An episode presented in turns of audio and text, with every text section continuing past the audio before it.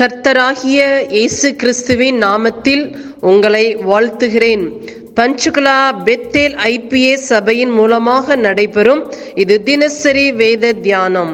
இந்த தியானத்தை கேட்கிற உங்கள் மேல் கர்த்தர் தமது முகத்தை பிரசன்னமாக்கி சமாதானம் கட்டளையிட கடவர். காட் பிளஸ் யூ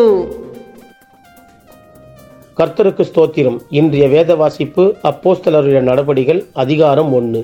இந்த புஸ்தகத்தில் இயேசு கிறிஸ்து பரிசுத்த ஆவியானவின் மூலமாக செயல்படுவதை பார்க்கிறோம்.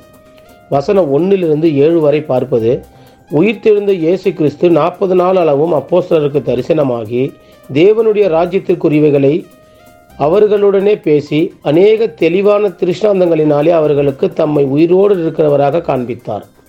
அப்போது பரிசுத்த ஆவியானவராலே ஞானஸ்நானம் பெறப்போவதை குறித்தும் அதற்காக காத்திருக்கும்படியாகவும் அவர்களுக்கு சொல்கிறார். உடனே சீசர்கள் இந்த காலத்தில் ராஜ்யத்தை இஸ்ரவேலுக்கு திரும்ப கொடுப்பீர்கள் என்று கேட்கிறார்கள். அதற்கு இயேசு பிதாவானவர் நம்முடைய ஆதீனத்திலே வைத்திருக்கிற காலங்களையும் வேலைகளையும் அறிகிறது உங்களுக்கு அடுத்ததல்ல என்று சொல்கிறார். இது மட்டும் இல்லை அவர் தொடர்ந்து சொன்ன வார்த்தை எட்டாம் வசனம் பார்ப்போம். வசனம் எட்டு பரிசுத்த ஆவி உங்களிடத்தில் வரும்போது நீங்கள் பலனடைந்து எருசலேமிலும் யூதேயா முழுவதிலும் சமாரியாவிலும் பூமியின் கடைசி பரியந்தமும் எனக்கு சாட்சிகளாய் இருப்பீர்கள் என்றார். இந்த வார்த்தை ஒவ்வொரு தனி மனதிற்குத்தான் சொல்கிறார். இந்த வார்த்தை எனக்கும் உங்களுக்கும் தான் சொல்கிறார். இந்த உலகத்திற்கு கர்த்தருடைய வார்த்தையை கொடுப்ப கொடுப்பது நம் ஒவ்வொருவரின் வேலையாக இருக்கிறது. அதாவது இன்னைக்கு அநேக பேர் ஊழியம் செய்கிறாங்க. டிவி மூலமாக யூடியூப் மூலமாக நேரில் போய் இப்படியெல்லாம் ஆண்டவருடைய வார்த்தையை கொண்டு போய் சேர்க்கிறாங்க. இதில் நம்முடைய ஒவ்வொருவரின் பங்கு என்ன என்பதை தான் இந்த எட்டாவது வசனத்தில் பார்க்கிறோம். கிறிஸ்துவின் வார்த்தையை மற்றவங்களுக்கு கொண்டு போய் சேர்ப்பதற்கு நமக்கு தேவை தேவ வல்லமை.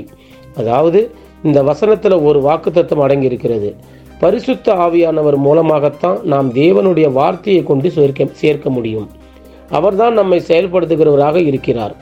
இதை தான் சொல்கிறார் பரிசுத்தாவி வரும்போது நாம் பலன் அடைகிறோம் எருசலேமிலும் என்று சொல்வது நாம் இருக்கும் பகுதிகளையும் நம்முடைய சொந்த கிராமத்தையும் பட்டணத்தையும் குறிக்கிறது. இந்த இடத்துல நாம் சாட்சியாக இருக்கணும். யூதேயா முழுவதிலும் என்றால் நம்ம மொழி பேசுகிற மக்கள் எல்லாரையும் குறிக்கிறது.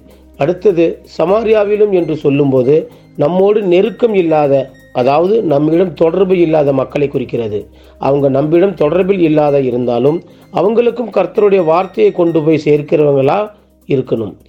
பூமியின் கடைசி பரியந்தம் கடந்து செல்ல வேண்டும். நாம் ஆண்டவரை நேசிப்பது உண்மை என்றால் இந்த கட்டளைகளை எல்லாம் ஏற்றுக்கொண்டு கர்த்தரை அறியாத மக்களுக்கு அவரை அறிந்து கொள்வதற்காக நாம் எந்த அளவுக்கு ஈடுபாடு உள்ளவங்களாக இருக்கிறோம். நாம் ஒவ்வொருவரும் நாம் இருக்கிற இடத்துல நம்மளை யாருன்னு தெரியாதவங்க நம்மிடம் முகப்பழக்கம் இல்லாதவங்க தமிழ் மொழி பேசுகிறவங்க இன்னும் அந்நிய மொழி பேசுகிறவங்க ஒவ்வொருவருக்கும் கர்த்தருடைய வார்த்தையை கொண்டு போய் சேர்ப்பது நம் கடமையாக இருக்கிறது. அப்படி கர்த்தருடைய வார்த்தையை கொண்டு சேர்த்து தேவனுக்கு சாட்சிகளாக இருப்போம். இந்த அதிகாரத்தை முழுவதும் வாசிப்போம். கர்த்தர் நம் ஒவ்வொருவரையும் ஆசிர்வதிப்பாராக. ஆமேன். இயேசுவின் நாமத்தினாலே இந்த வசனத்தை கேட்கிற ஒவ்வொருவரையும் நீர் ஆசிர்வதிப்பீராக.